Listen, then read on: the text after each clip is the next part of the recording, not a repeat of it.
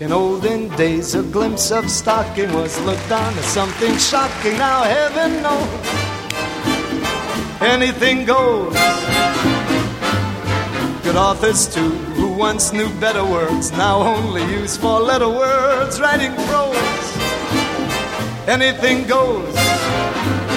The world has gone mad today, and good's bad today, and day's night today, and black's white today, and most guys today that woman prize today just silly gigolos. Though I'm not a great romancer, I know that you're bound to answer when I propose that anything goes. Hello and welcome to Broadway Radio's This Week on Broadway for Sunday, July 23rd, 2023. My name is James Marino, and in the broadcast today we have Peter Filichia and Michael Portantiere. Peter is a playwright, journalist, and historian with a number of books. His new book, The Book of Broadway Musical Debates, Disputes, and Disagreements, is now available and can be purchased wherever finer books are sold. Peter also has columns at Masterworks Broadway, Broadway Select, and many other places. Hello, Peter. Hello. Hello. Also with us is Michael Portantiere. Michael's a theater reviewer and essayist. He's the founder and editor of castalbumreviews.com. We'll talk about that in a second. He's also a theatrical photographer whose photos have appeared in the New York Times and other major publications. You could see his photography work at followspotphoto.com. Hello, Michael. Hello. Hello. and also tomorrow, Will you give me a Barbra Streisand hello? Was that tomorrow, a Barbra Streisand? Tomorrow. That's an Andrea McArdle hello. so uh, tomorrow, July 24th, 2023, we have Jerry Orbach's Broadway featuring William Michals, J. Aubrey Jones, and more at 54 Below. How is that going, Michael? I think it's going really well. So uh, I think I think people will find it very enjoyable, and it's um, it's really full, full up, full up. Which um, I mean, from the moment I announced it, I a lot, so many people told me they thought it was a really good idea for a show. Uh, and there's a great love for Jerry Orbach, I think, mm. out there, and so mm. that that accounts for a lot of the mm. uh, fact that that it's so full. That's great. So, um, be there or be square. Mm-hmm. Did they use that in Grease? I think so. so. Michael, did they use that in the Argyle's Grease that you reviewed last week? I don't. I don't think that Vince Fontaine. That line is in it. No, maybe. John so McGlinn, John McGlinn, who made so many wonderful albums, including an astonishing Show Boat, used to prefer to say "Be there or be a hexagon." I don't know who used it.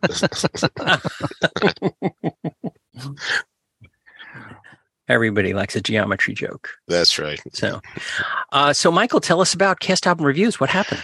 Oh yeah, uh, a wonderful fan of the site, Patrick O'Brien, uh, wrote to me and he uh, said that he noticed that there were several reviews in the original incarnation, uh, you know, the Theater Mania Guide to Musical Theater Recordings that never made it to mm-hmm. the site. And I remember that um, when we were when we were doing that, James, when we were doing the transfer yeah, that you yeah, were yeah. involved in, I remember that some of them I, I I left out. I thought just because I don't know, it seemed like they were rather obscure and and uh, I could had trouble finding.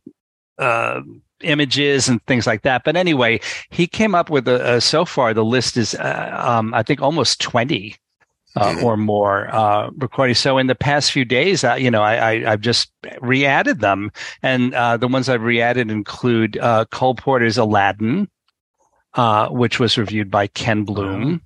Oh, great! and um, Ain't Supposed to Die a Natural Death, which was reviewed by David Wolf, the late David Wolf. Mm-hmm. And um, After the Fair, uh, which was reviewed by Mark Miller. So I, am really um, indebted to Patrick O'Brien for real, you know, realizing that, and and uh, we can we can just add them all back. so, so yeah. that's really great. Oh, that's that's wonderful. To pull yeah. back the curtain a little bit on this, uh, back when Michael was launching Cast Album Reviews, uh, uh, you know, he had asked, he had talked to me about it, and to just kind of get my opinion uh, or a little bit of technology help on it and we had a print version of the book but we had no files so it was a matter of keystroking all those reviews wow. back in which really sucked wow. so i said to michael really i said can can i have a copy of the book and Michael got me a cop. Uh, can I have a copy of the book that you can't have back? Mm-hmm. and so he gave me a copy of the book that he couldn't. that uh, I took, and we cut the binding uh, of the book and made each of the pages free floating pages.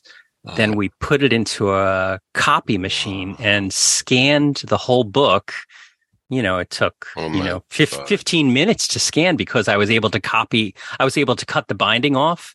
Mm. So it just put it through a copy machine. It took like 15 minutes to scan the whole book. Wow. And then we ran it through what's called an optical character recognition program, an OCR and it so we didn't have to retype the whole book and it's mostly good mostly correct and then michael cleaned it up and turned it into the website it wow. was a really fun cool process too that was amazing because i type fast but i don't type that fast yeah so, so that yeah. was that was um, my goodness I, was in my old office michael how many years ago was that, mm, that quite was some quite some time i don't remember seven exactly. eight years ago or something yeah. like that mm-hmm. yeah yeah, that copy machine's long gone. so these new ones, uh, these new old ones, I'm I'm just typing myself, yeah. but it, that's Keep no big deal. Yeah, yeah. I mean, uh, uh, you know, it was a long time ago that I copied those things, but it wasn't nearly as long as when Here Lies Love first opened up at the public. ah, that's right. so, Took a long time so, for it to get to Broadway. I, am telling you, I, well, you know, Lafayette Street to Broadway is only a block over. Mm-hmm. You know, uh, right? But, technically. so it went from Lafayette Street to Broadway and then up, uh, you know, mm. 70 or 80 blocks, uh, 60 blocks or mm, something like that. 60, yeah, something like uh, that. 60 blocks or so. So, Peter, you got a chance to see Here Lies Love, the Broadway incarnation that is playing over at the Broadway Theater in a reconfigured Broadway theater. So, uh, we have to say at first that there are two ways to experience Here Lies Love. One is standing and one is sitting, and you chose the sitting option, correct? Oh yeah, because uh, the first time around I had to stand and it was murder. Anyway, um, yes, I guess this has to set the record for the most standing room uh, positions in any Broadway show. Um, anyway, Peter, do you think they sell it with uh, standing room only tickets? It'd be a good uh, marketing device, I think.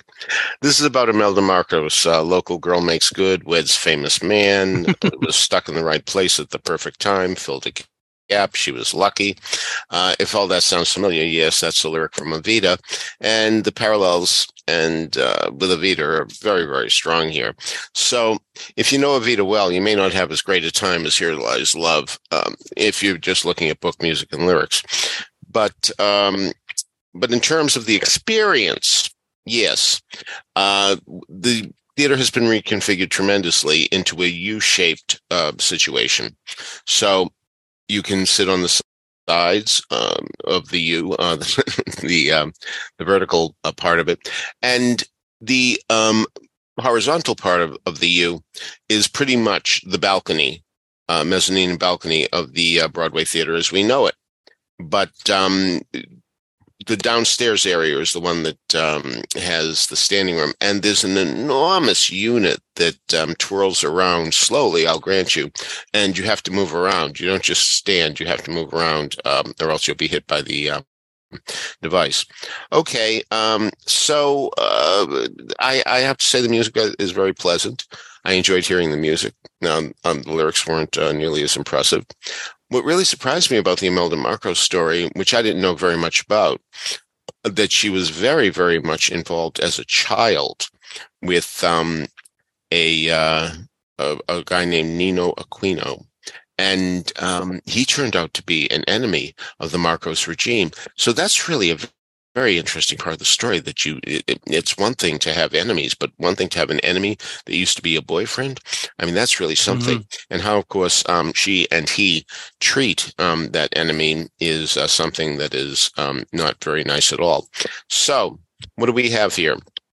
We have Imelda played by Arielle Jacobs, very, very good performance, and repeating their roles from um, the original production, which is really nice when that happens because, after all, as, as James pointed out, it's been um, a decade since this uh, showed up downtown. So, Jose Llana, uh, it, uh, uh, an actor I really, really enjoy seeing uh, whenever I get the chance to, plays Marcos. Um, and also um, very impressive from the original production is Conrad Ricamora, who we've seen in a lot of shows, I'm happy to say, and he plays uh, Mr. Aquino. What's really dazzling to me um, is the um, projections. Wow, boy, um, they spent a fortune on that. And- and um, they're really, really uh, amazing to watch. So there is a great deal of eye candy for this show, and um, one really has to be so, so, so impressed by what Peter Nigrini has done with the projections. So, uh, but of course, you got to give David Korins credit too for pulling apart this theater and um, making it is now also in a tiny role um, just a very tiny role, but um, it's it was very nice to see her get um, applause. Is uh, Lea Salonga as Aurora Aquino, um, certainly who is um, very much related to um, Ninoy, and um, she has a, a very very um, impressive number, and of course she has wonderful stage presence. This this uh, it must be very odd for her to be back at the Broadway Theater, where, of course, she made her debut in 1991 in Miss Saigon. And, um, and I guess the dressing rooms are the same, but nothing else must look familiar to her when she gets out on that stage. so, what's really surprising to me is there isn't any mention of shoes. Um, let's go to Jesus Christ Superstar. Jesus Christ Superstar is a serious show, no question about it, and it takes um, uh, its its characters very very seriously. Um, I don't know how to love him is is quite a a, a, a marvelous uh, look into uh, this woman's Mary Magdalene's attitude, and um, one of my favorite lyrics of all time um, when Judas sings, I've been your right hand man all along, because we've never thought of that before. At least I haven't. And I mean, I went through 12 years of Catholic education and uh, nobody ever mentioned that Judas was a right hand man. And I thought that was a tremendous perception from Tim Rice. Why am I bringing this up? Because it's a serious show, Jesus Christ Superstar. And yet, towards the end, we have a comic number with Herod. And uh, this show could have used a comic number about shoes because it's all very earnest uh, from beginning to end. And uh, i kept on waiting for it because that's really, I think, one of the things that people think of when they think of Imelda Marcos. So anyway, is this? Um, it's more an experience than a Broadway musical, and um, I, I have to say, being in that seated area and looking down at the people, I saw a lot of smiles uh, people seem to enjoy standing around and um, okay, I got to move now. All right, fine, I'll move. Yeah, that's great. Oh, I have to move now. Oh, that what fun! You know, so uh, people seem to enjoy that immeasurably. And um, if that's the type of thing you like, well, then you're going to have a good time walking. Um, maybe you'll lose a few calories. Um, I guess I should have walked now that around. Now that I think of it, it couldn't hurt. so anyway, um, uh, it's uh, not my type of show, but uh, certainly sit throughable for me. All right. So uh, in our chat room, Greg Christensen brings up: Has any Broadway theater ever been reconfigured as much as the Broadway? I'm thinking, you know, well, that one. that's what he means. I think. oh, oh, oh, I'm, oh, I'm sorry. yeah, yeah, yeah, I, yeah because uh, for Dude and certainly Candide, uh, Dude for a very short period of time, Candide for about, close to a couple of years. I mean, yeah. great, great comet. Uh, yeah. Mm-hmm great comments that went up? Not so not, much. Not, not so, so, much. yeah. yeah. Uh, Peter, I have a question on that note. Someone I know who already saw the show said they felt that the theater was too large for it. Did you get that impression at all? Uh, considering that there were so many people on the floor and every seat seemed to be taken, I guess. Um, uh, uh, but I guess you're really talking about the, the power of the show itself. That's um, what I think the person meant. Th- yeah. uh, fine, I can appreciate that. Yes, I will say that um, when they were um, uh, the farthest distance from me that they could possibly be, I felt mm-hmm. like I was watching trained fleas. But um, yeah, so I, I, th- I think that's a fair assessment.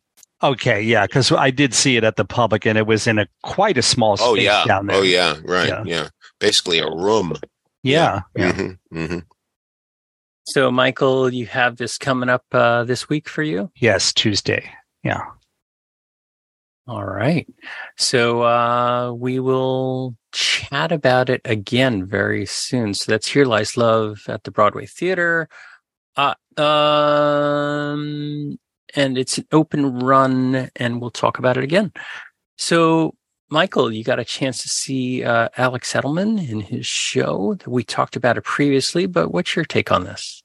I really, really loved it. And I have to say, I saw it on a Tuesday night and it was very, very full. I mean, I, I don't know how, if what they're doing in terms of TDF and papering and things like that, but the orchestra seemed full at the Hudson Theater. And I, I, I didn't go upstairs, but I looked up and I could see there were obviously people in both the mezzanine and uh, I, I, even saw some people in the in the second balcony. Uh, so I think maybe word has gotten around because this show is absolutely hilarious. Peter talked about it last week or uh, two weeks ago, whenever it was. Uh, this comedian Alex Edelman, who uh, the, the the germ of the show is that uh, based on a true incident where he was looking in the uh, uh, online somewhere and he saw a tweet that said, if you have questions about your whiteness, come to, and then it gave an address uh, in Queens. And he was very intrigued by this. I mean, I'm sure he probably thought, um, he was just intrigued, uh, you know, on a, on a, on a level of just interest in what that could be. But I, I, I assume he thought maybe he would go to this meeting and then use it as fodder for uh, you know, for his comedy, uh, which is certainly what wound up happening. Um, and uh, he is a Jew, uh, and so uh, obviously the, there's a very fraught situation as to what might happen uh, when he went to this meeting. Um, but so he talks about that, and he he says how he met a cute girl there and he was very torn about that because she was so cute but he assumed that she was a white supremacist and hated jews you know. Um, uh, there's a lot of very in- funny and interesting tangents in the story too. It's not only about the meeting. Um, he goes back and talks about he, a memory of when uh, he and his family had Christmas when Alex and his brother were very young. And the reason they had Christmas was because his mother's close friend uh, had recently had uh, two of her family members die, and the mother felt really bad for her friend and so and who had nowhere to go on Christmas. So they had uh, they one and only time they had Christmas in their Jewish household for uh, the benefit of that friend. And, and, it's a really funny, sweet, hilarious story. Um, uh, and he keeps going on to tangents, but he keeps coming back to the the story of the meeting, which really is is very very. It's it's funny, but it's also, uh, as you might imagine, it's it's very gripping and kind of scary in a way too. Um, so I, am glad he went there because I, I, I think it's it's um, it, it's a unique perspective on, on that kind of a situation, which I don't imagine any of us have been in. Um, uh, the one misstep in the show I thought was uh, the audience really, really seemed to adore him. But at one point he said he compared um, going to that white supremacist meeting with his work as a comedian. And he said something like, I often have to perform in front of indifferent or hostile audiences. And that really seemed to bring the, the theater down for, for a few moments because um, I don't think anyone there likes to think of themselves as indifferent or hostile. And certainly it, it didn't seem to be because of the response that he was getting. Um, so I, I, if I were to give him advice, if I were to have the nerve to do that, I would I would advise him to cut that one line uh, because I, I, don't think it helped anything. Because um, I really, really, really love this show. I I, uh, I, advise you to go see it if at all possible. And um, aside from the show being so enjoyable, uh, I looked over to my right and I saw that Josh Groban was in the audience with his date. Mm. Um, so uh, just before the show started, uh, he didn't. No one seemed to be like bothering him or mobbing him or anything. So I just kind of slipped over and said how much I enjoyed him and Sweeney Todd, and I also said I can't wait for the album, which they seem to be releasing in dribs and drabs. Um, I said, when are we going to get the whole thing? And he said September, and I and he said they're still mixing it he said that was his reason that he gave for and i said oh okay i said i thought maybe it was just a marketing thing but he said no they're still mixing it um, so for you sweeney todd fans um, That that's from Josh Groban's mouth as to why why they're just releasing the album in in track by track uh, rather than all at once. Yeah, uh, that still mixing it type of thing. Uh, it is the thing that that producers have nightmares about because you can mix forever. You can mix forever and ever and ever. And, you know, theater is so Mm, different than Josh Groban's normal world of Right, putting, right. putting out an album that takes, you know, 18 months to two years to put out. And theater albums usually are like three months. Got to get it out yes. because it's got to support the thing. Uh, but you know, as somebody who has produced albums and paid for studio hours and mixing and things like that, I, I would have nightmares about that. I actually haven't checked. I, I haven't checked on what label it is. Is it his label? I don't oh. I, I don't Yeah. know. I bet you I can. Uh, Yeah, I we can can obviously check out. that. Yeah. but um, the other thing about Alex's uh, talk about the hostile audiences, but ha- do you go to comedy shows, uh, Michael? Live comedy shows? Oh yes. Uh, well, I mean, I've been to a few, and I, I and I'm sure that's what he was referring to. Yeah, uh, no, no, But- absolutely, yeah. but it's that- just that it seemed like the audience there maybe didn't quite get that, and they thought they were referring to us. Oh, I see. I, was you know, referring I, to I us, yeah. understand that, but I, I think that he's just referring to comedy audiences. I'm sure. Just I'm sure you're right. Yes. brutal. I don't know why anybody would become a comic. I mean, comedy audience is just God. It's just hmm. totally terrible. And you know, you feel so bad about these things when you come out. You feel like you need a doctor. So, Peter, you got I over to get that. Park Avenue Armory, Speaking of which, where, yeah. where you saw the doctor Mhm. at Park Avenue Armory. So, tell us about this. Well, I'm very glad I did. This is an amazing uh, piece of theater. And you know, it occurred to me that whenever I go to the Park Avenue Armory, it's always something that is anywhere from magnificent to the worst arresting, let's say. Um, so for people who come to town and want to go to Broadway shows, and don't we all, uh, if something's playing at the Park Avenue Armory, which is on 66th Street and, as you would infer, Park Avenue, um, I I think it's worth going to, uh, sight unseen, whatever it may be, because I've never had any time there that hasn't overwhelmed me in some way or another. And here's another time where it did. All right, The Doctor is based on a 1912 play by Arthur Schnitzler, which was called Professor Bernard. And the thing was that Schnitzler, we think of as this frothy playwright. Um, was- one of his works was made into the 1961 musical The Gay Life, Hmm. uh, meaning gay 90s, not um, homosexual. So, um, and um, La Ronde, um, which after all does have some seriousness to it, but still um, deals with um, matters that aren't nearly as severe as what happens in The Doctor. So, what happens in The Doctor, which has been updated. That's a very important part of what's going on here. Um, we we have to be very very impressed that Robert Icky found this and uh, adapted it to today.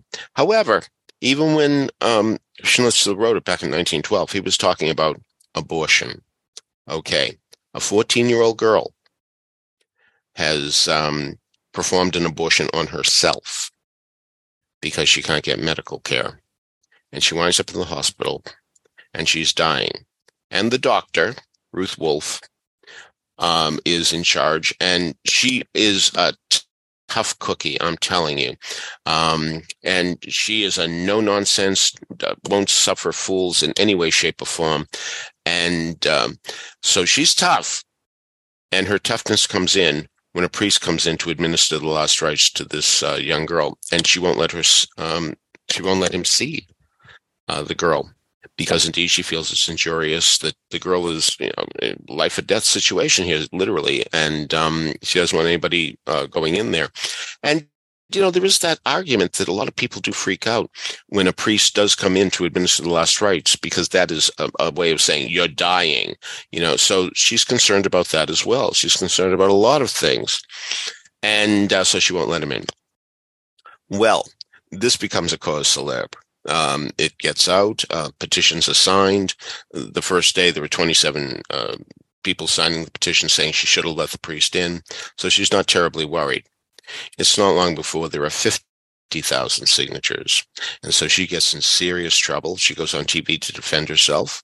And indeed, um, that doesn't go well at all at all. So what we see here is a person making one mistake and paying very, very seriously for what that mistake is, even though we are led to believe that this is really quite a good doctor. And here's what's really smart about the play.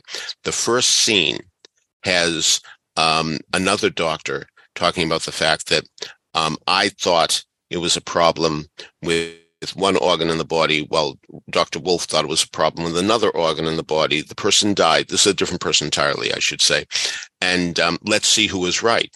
And it turned out Dr. Wolf was right. And so the other doctor apologizes, and Dr. Wolf says, "No, no, no, no, no, no, no, no, no. You had your opinion. It could have been. You could have been right. I could have been wrong." You know, we're a team. We do the best we can here. I understand why you came to that conclusion. I just came to a different conclusion. So the point is, she's fair.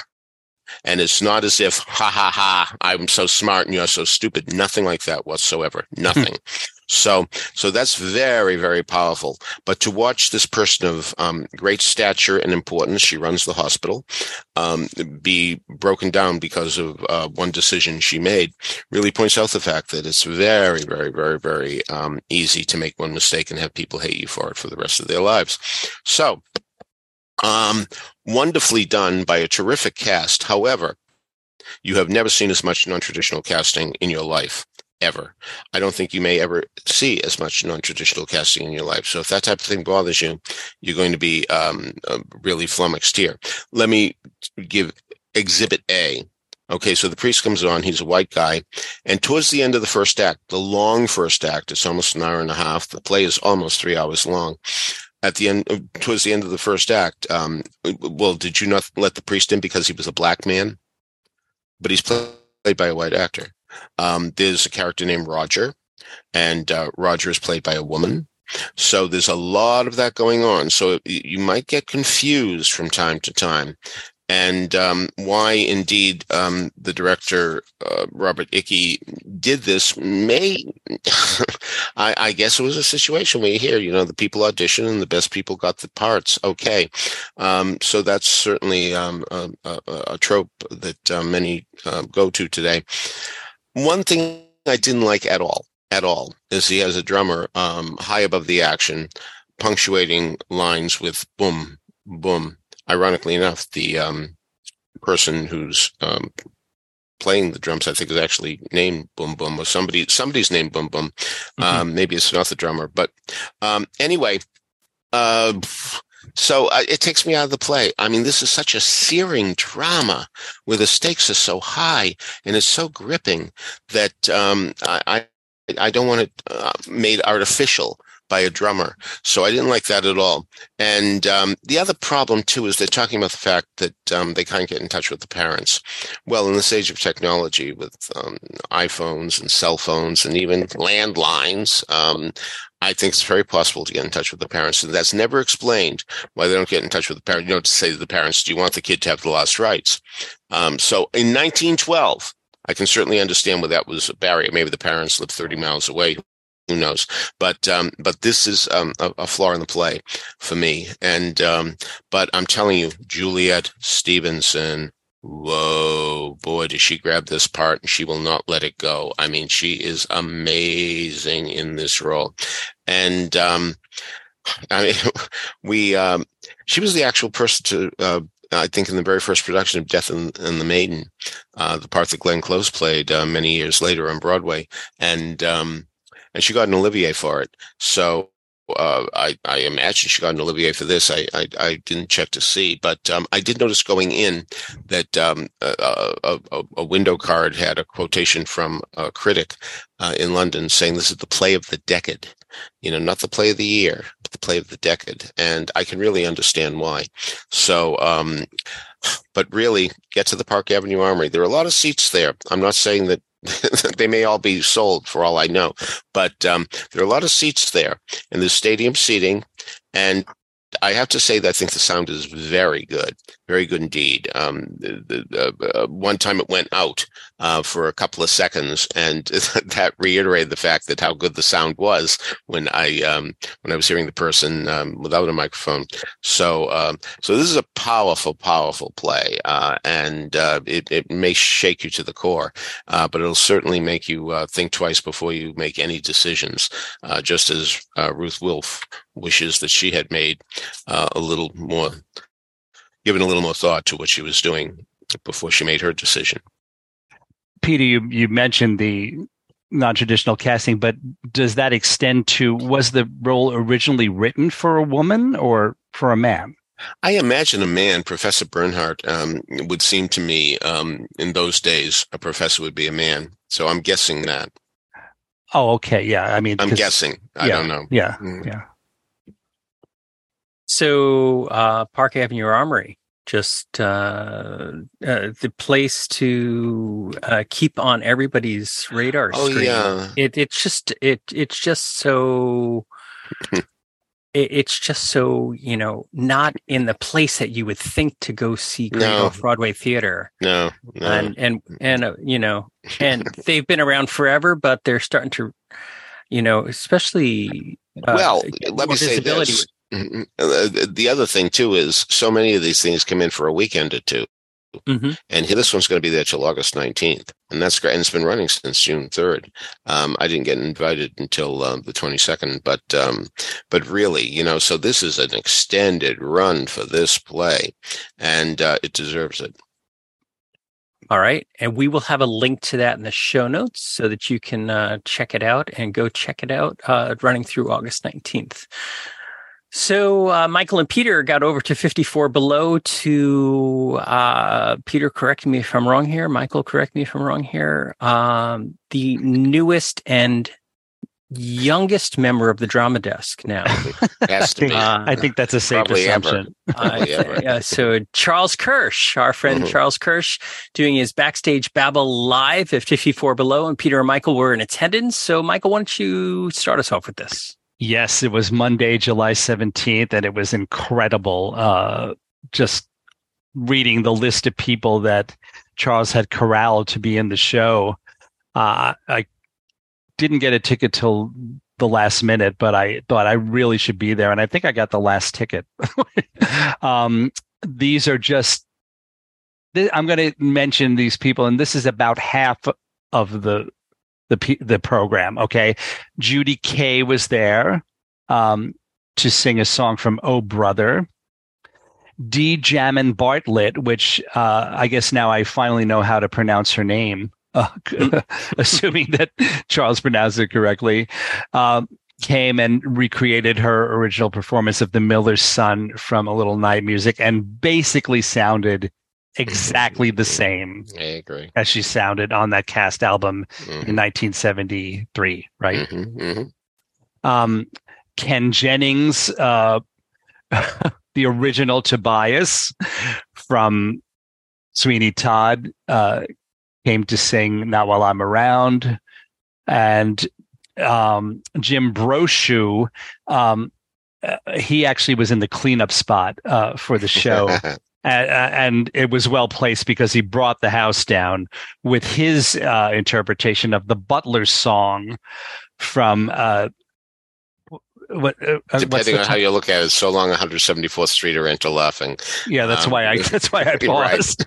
Yeah, yeah. um, Two yeah. titles for that one. Yeah. originally performed by George S. Irving, who was Jim's mentor, one of Jim's mentors. So Mhm. that's why he wanted to do that. And I think that George would have been very proud.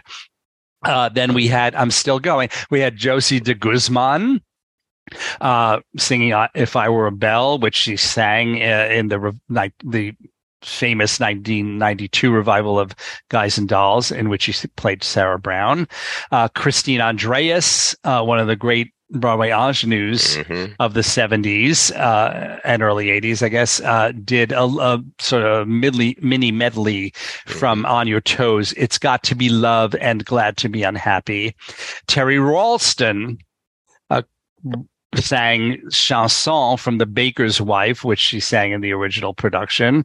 Uh, Steven Skybell and a wonderful woman named Michelle McConnell, who apparently has played Carlotta in Phantom on Broadway, uh, did a song from an unfinished Cy Coleman musical called The Great Ostrovsky. Uh, and as I say, that's that's only about half of the program. Um, it was just one amazing moment and highlight after another, and I'm sure Peter will identify some of those others for you. Well, what I will say, um, I, I, was really impressed be, uh, with Charles because so many MCs get up there and they read from index cards, mm. and he memorized what he was going to say. Yes. And what's also wonderful is the the expression on his face when he talks about the golden age of Broadway. Notice that so many of these people um, were performing in the 60s, 70s, etc. And um, so Charles has a great appreciation for that era and was thrilled to put this all together my favorite moment by far came at the end with Jim Brochu. Now, here's why. All hmm. So we're so enthusiastic. We're applauding like crazy. And another show has to get in. This was a seven o'clock show, but there's going right. to be a nine, nine thirty show on nine, whatever it is. And, um, so things are really getting uh, tight. And Charles, um, says to us, look, um, you know, another show's coming in. Would you please hold your applause? And Jim Brochu came on and said, this is what every actor always wants to hear before he goes on. Please hold your applause. You know? so we were all in love with him before he even uh, sang a note of the Butler song. So yeah, it really was something. Um, I want to go on a tangent here about Glad to Be Unhappy hmm. because mm. um, Linda, who I mention all the time, um, grew up in the uh, in the 60s and certainly has a penchant for 60s uh, pop music and uh, she was playing a Mamas and the Papas album the other day. I had no idea that this group called the Mamas and the Papas. Yeah, what do I know about Mamas and Papas? They mentioned in the opening number of Fiddler on the Roof. That's what I know about Mamas and Papas. But they recorded "Glad to Be Unhappy." Wow, yeah, did you didn't know it know either. That. Is that amazing? No. But here's the thing: you know, the lyric um, in, written by Lorenz Hart way back when for "On Your Toes." Um, uh, with no mammy or no pappy, and they actually sing with no mamas and no papas. Know, they oh. changed the lyric, so I, I, understand why. But um, but anyway, uh, yes, um, uh, certainly a night to remember. Also, I enjoyed um, hearing Todd Sesma come on, um, uh, an actor I'm very very fond of. So um, I thought he was terrific as well. I had a great time sitting next to David Green, who is married to Judy Kaye. And hmm. um, and and he was talking about the fact that um, that they had met uh, while he was doing uh, on the 20th century. Uh, she wasn't in it. Um, this this was a tour, and um, but uh, frankly, Judy uh, once told me she said, "I went to see this production. I thought, well, at least there's one guy up there who knows what he's doing, and that's why she wanted to meet him. And look, uh, there they are together." I also sat with Lee Roy Reams, who, by the way, is having a show um, this week on uh, Wednesday night, I believe it is. I wish I were in town. I'm not going to be because uh, I'm going to uh, Texas. Um, but um, it uh, uh, he's doing a show in which he promises to really tell the tales. Uh, I think it's called Lee Roy Reams Uncensored, and he is a great storyteller, a phenomenal raconteur, and um, I really think he's going to bring the house down. So it was great sitting with him too. Um, so yes, uh, packed packed. And um, it, it, was so nice to see so many people that I know there who really wanted to come out and see what Charles Kirsch was all about. And they learned what Charles Kirsch is all about and uh, seeing his knowledge, enthusiasm, and even uh, quite a bit of savoir faire for a 15 year old kid. Well, all right, he's almost 16. hey, we're all getting older. Why should time, we? That's time right. marches on. It does. It sure does. exactly. Yeah, so that is uh, Charles Kirsch's Backstage Babble live at 54 Below. Hopefully, there'll be another one. Certainly. Uh, oh, I'm sure. Yeah. He is uh, really doing great, great work in his mm-hmm, podcast mm-hmm, and mm-hmm. Uh, making uh, quite an impression on the Broadway community. Absolutely. Mm-hmm. So that is wonderful. So, uh, Peter, you got over to Theater for the New Audience. Uh, over in Brooklyn to see Orpheus Descending. So uh, tell us about this production. Well, whenever I see a, a, play that's being revived for which there's a movie version, I always watch the movie. and the movie of um, Orpheus Descending was retitled The Fugitive Kind, which is a, a, a three word uh, phrase that comes out very late in the actual play.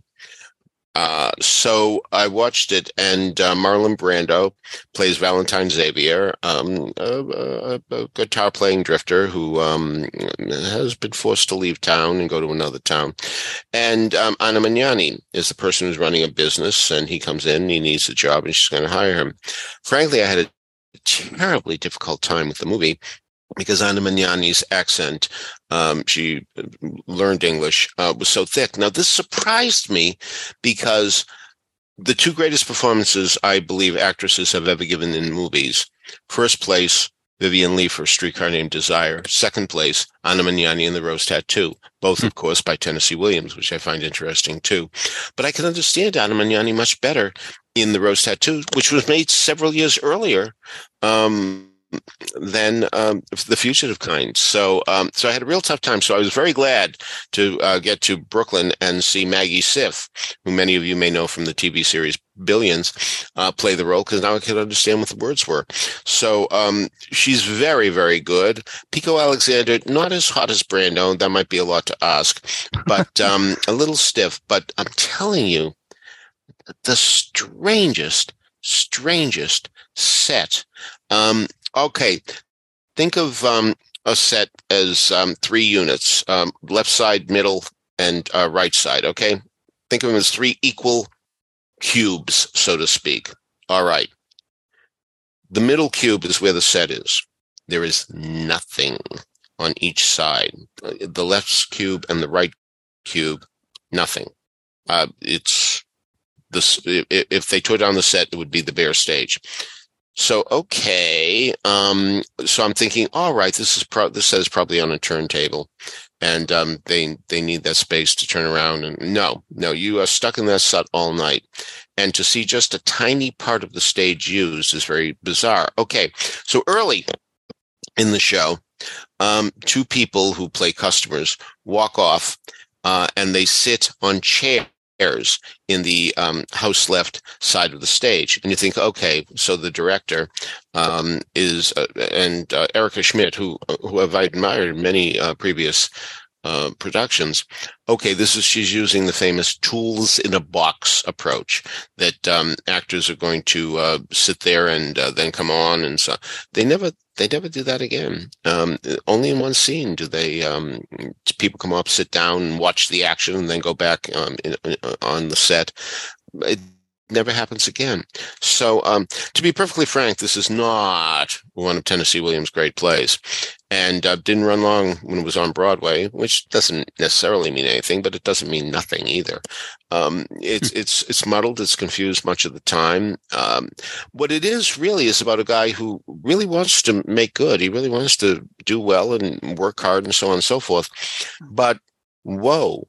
Um, he is catnip to a lot of ladies, um, catnip to customers, um, catnip to a woman who uh, certainly is a, a, a, very wild and um, difficult lady, and um, and he he seems to resist this for the longest time. But there's only so much time you can resist when people are coming on to you, so that gets him into serious trouble. But mm, you know, it, it, reminds you of Sweet Bird of Youth. There's even a line about life in the body, which reminds you of Cat in a Hot Tin Roof. So um, it it seems to be um, uh, that this is one of the points where Tennessee Williams was running out of gas and he did as time went on. Needless to say, so um, so it's it's it's a pretty muddled play, and um, but the set does it no favors. And um, uh, if if Pico Alexander could have a little more heat, I will say there's there's a very nice supporting performance by a woman named Anna Reeder, who plays the sheriff's wife, and she's a painter, um, an amateur painter but she has the audacity, and I mean that as a compliment, to uh, paint in the way she feels. So, in other words, she said, "Here's a, a painting of the church downtown." Somebody says, "Well, but the church is not red." She said, "Yeah, but I feel like making it red." You know, so, uh, but a very natural performance. The favorite type of acting. She doesn't seem to be acting at all. So, uh, even though Maggie Siff is very good, uh, even though the rest of the cast is very good, to me the standout was Anna Reeder. Okay. So that is uh, Orpheus Descending at Theater for the New Audience in their Brooklyn space. Uh, and we'll have a link to that in the show notes. It's playing through August 6th. And also in the show notes, I've included this uh, really, really wonderful feature in the New York Times um, of Orpheus Descending's uh, Maggie Siff and the uh, director Erica Schmidt. So if you're interested, get over to the show notes and check that out as well. Uh, it's been about a year or so since I've seriously gone to the theater and I'm making my way back out. And uh, my first show back out was to see Hamlet at the Delacorte Theater. Um, Peter talked about it a few weeks ago, um, and I wanted to, you know, weigh in and uh, talk a little bit about uh, the production and my view on it. Uh, I had a very, very good time on it. Uh, I didn't. Um, uh, I, I, went back and listened to Peter's re- review of it, and uh, he, he, talked about the various cuts. I, I, didn't notice the cuts, although I'm not a student of Hamlet and uh, I haven't seen all that many productions of it. But I didn't miss anything in the story, and Peter didn't say in his review that he missed anything. He actually said some of the cuts were really well done uh, by Kenny Leon, the director there. Um, Solea Pfeiffer was just a, a tremendous uh, uh, standout as Ophelia, mm-hmm. and uh, one of the things that um, uh, you, I, I, I, wouldn't say bothered me, but uh, I was I was confused about was that the uh, Kenny Leon's direction did never really address, um, and obviously the text doesn't address this, but didn't address the set by Beowulf, Beowulf Boritt. Um, and it, it's very, uh, it, it's confusing to me because it's, it's such a stunning visual of, uh, of, uh, updating, um, some of the sets and costumes, um, to the current day to bring it into where uh, the king was uh, a former United States Marine, mm-hmm. and uh, they had a various uh, Stacey Abrams 2020 poster there, and a Hummer parked in a puddle, and uh, you know, uh, I'm not sure how that really added anything to it, although it was very visually interesting to look at. Um, but the standout is certainly the cast, which really brought this uh, production home for me. As as, uh, as uh, Peter had mentioned in his review, uh, this does come in at nearly three hours. Does not feel like three hours at all. It really flies. It really flew for me. Mm-hmm. Such a wonderful, wonderful uh, uh, evening at the theater. It was funny. A couple, I was there uh, scheduled to see it a couple of weeks ago, and it got terribly rained out. Uh, I was there that evening, uh, and they canceled at the last minute. And last uh, last evening when I saw it, it was just a perfect night for outdoor theater. And New York is very, very lucky to have the the Delacorte and uh, and as we've mentioned, they won't have it next year because mm. it'll be under renovation. So uh, yeah, so if you don't get to this show, you won't be able to be yeah. in that theater until probably the following summer. Well, uh, they are having a production of The Tempest, but that's going to be the. Uh, oh, that's right. The public is that a public works? Public Works. Yeah, yeah. Yes, Public yeah. Works. So the Hamlet is ending August sixth. Public Works starts August twenty seventh, just through September third. So like a week or so. Uh, and that's The Tempest. And uh, if they can schedule the rain for that production, that would be good. Uh, and uh, so that is going to be the Tempest will be the absolute last time that you get into the Delacorte for the next 18 months. Oskar Eustis uh, did a curtain speech. Uh, also, last night when I was there, there was 10 cameras shooting uh, the production. And uh, there were signs out front that it's uh, for great performances. So you will get a chance to mm-hmm. see this at least on television, uh, for great perform PBS great performances, and uh, hopefully those around the world will also get a chance to see it outside of the United States. Uh, what what a what a wonderful production! So that is mm. Hamlet playing through August sixth. So you have a couple of weeks left to get over to the Delacorte and see it. So that wraps it up for today. Before we get on to trivia and our musical moment, I want to remind everybody that you can subscribe to these broadcasts by going to the front page of BroadwayRadio.com. There's a subscribe link.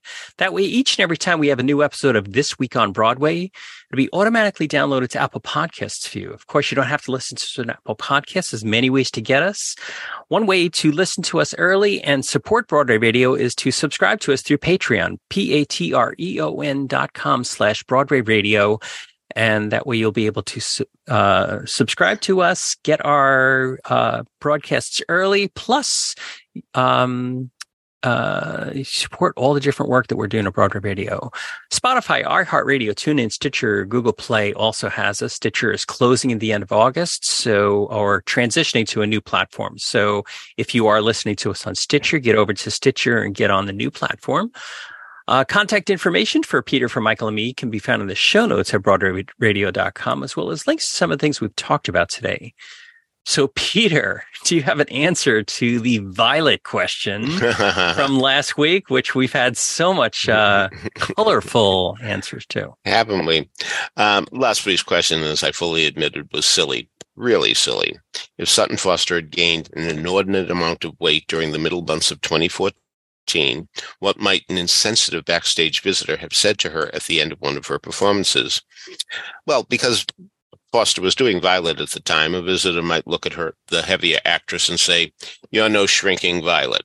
well, Steve Bell was the first to get it, followed by Sean Logan, J. Aubrey Jones, Josh Israel, Brigadude, and Tony Janicki. Meanwhile, Paul Whitty, Jim White, and Alex Lauer pointed out that an insensitive visitor may have called her Violet Beauregarde in reference to the character from mm-hmm. Charlie and the Chocolate Factory who inflated into a giant blueberry. so I must acknowledge that their answers fit the bill too. One other thing about Paul Whitty, he and his charming wife Michelle actually named their daughter Violet after the musical. So they were that big fans of it to have that happen. All right, this week's question. And remember, at Kathy Jones' request, the question can now be found in show notes. So you'll have the opportunity and time to give it a more detailed look that may help you solve it. What Sondheim work has a female character singing the first two lines of I Got Rhythm? Hmm. All right. If you have an answer for that, email us at trivia at broadwayradio.com. We'll let you know if you're on the right track. So, Michael, tell us what we have in this week's musical moment. Well, I think we have to pay tribute to Tony Bennett. Um, so, before I say uh, what two tracks I've chosen from his amazing recorded repertoire. Uh, you know, I, I, thought we could discuss him a little bit. I I was lucky enough to see and hear him in concert three times, I believe, and uh, I thought I knew a, a, lot about him, but I, I read, ev- I learned even more in reading the obits. Um, there was an interesting thing in the New York Times obit that after Germany surrendered, uh, it says Mr. Bennett was part of the occupying forces assigned to special services, where he ended up as a singer with army bands and for a time was featured in a ragtag version of the musical On the Town. Hmm. Directed by Arthur Penn, who would go on to direct Bonnie and Clyde and other notable movies, and the Opera House in Wiesbaden. Uh, he returned to New York in August 1946 and set about beginning a career as a musician. On the GI Bill, he took classes at the American Theater Wing, which he later said helped teach him how to tell a story in song.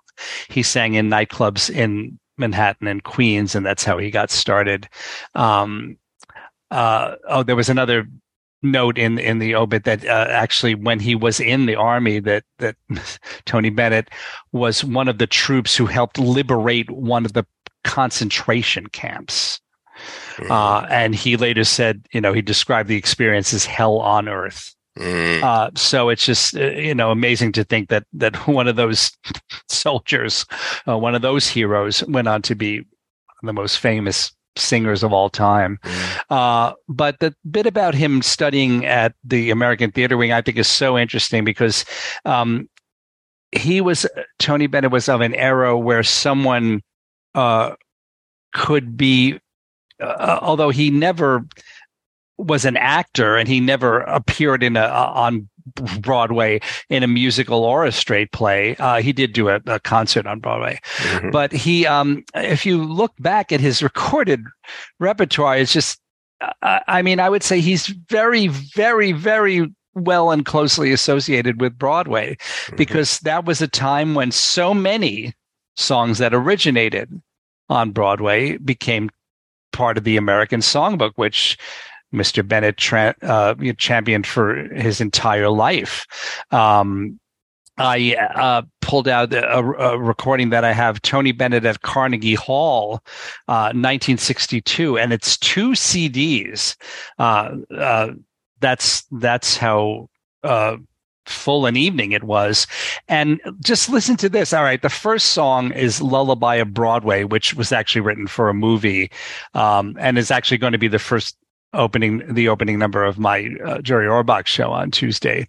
Um, but uh, it's later appeared on Broadway, of course, in 42nd Street, and it, it's so much associated with Broadway.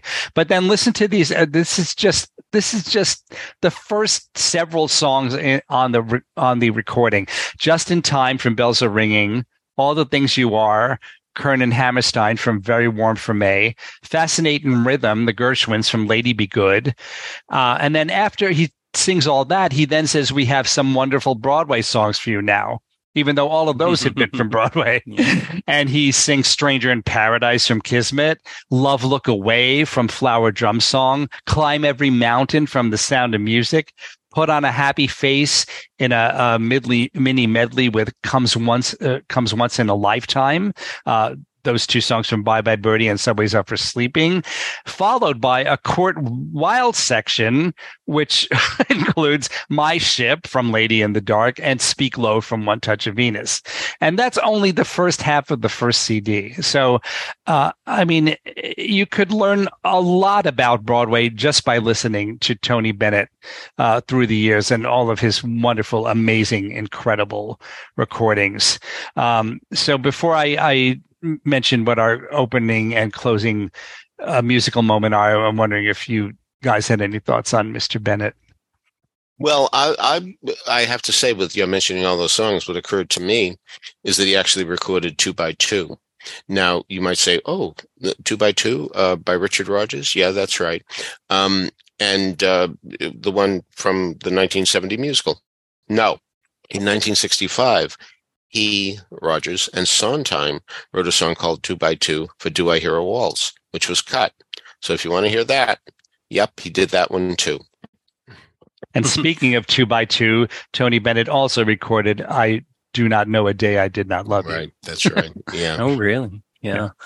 Uh, w- what was so uh, uh, amazing to me was that uh, uh, my exposure to Tony Bennett was through my dad and mm-hmm. my dad loved Tony Bennett and actually knew him.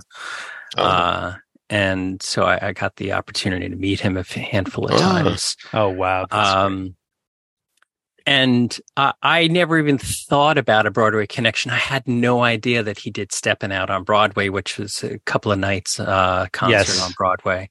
Yeah, uh, I really didn't know that consciously until I went and looked it up. Uh, but what amazed me was the the number of stories from all various points of Broadway performers about how they had worked with Tony on this and that, and or they met him, or somebody uh, I forget off the top of my head who it was. Somebody met him on a plane, and uh, and they were like fourteen or fifteen years old, and and uh, mentioned to him that they um, they were a fan of his and they were learning jazz, and he had them sit down in first class with him and and ride with him on the plane and talk.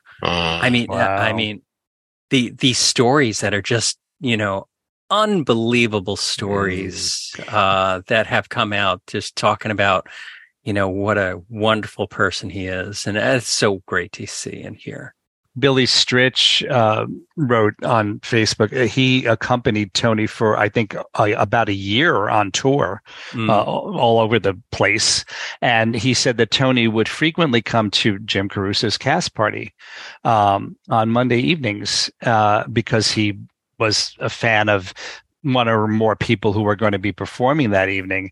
And so one night he came and um I I think uh, I think it was actually Jim Caruso who went up to him and said, uh, "You you don't want to sing, do you?" um, you know, hopefully. And and Tony said, "I know I'd, I'd rather not sing, but I would like to say something." So Jim said, "You wouldn't believe how quickly I handed him the mic." Mm, and he and he got up and he said something like um, all you kids you are keeping the american songbook alive and i Mm. just i love you for it Mm. and so everyone was in heaven needless to Mhm, say mhm, needless to mhm. say Wow. Yeah. That's wonderful.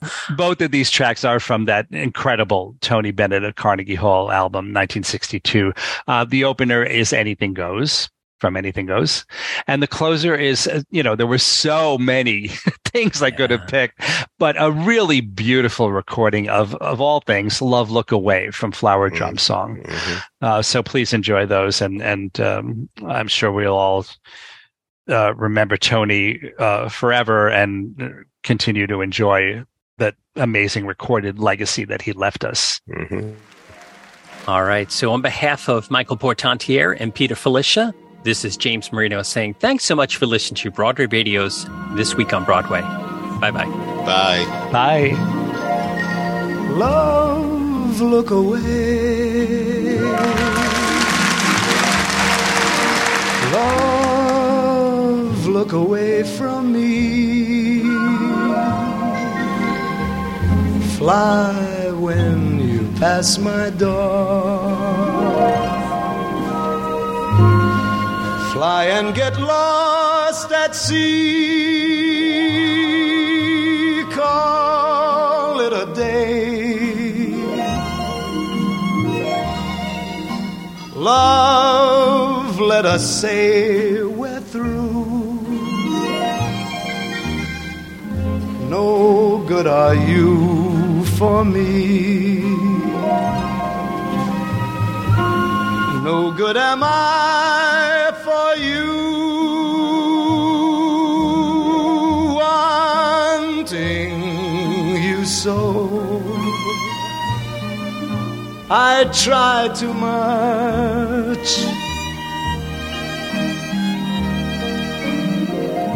After you go, cry too much.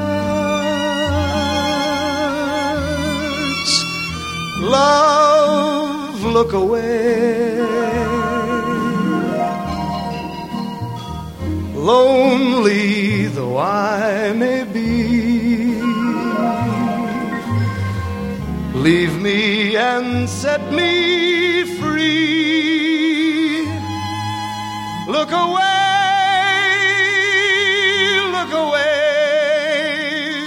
look away from me.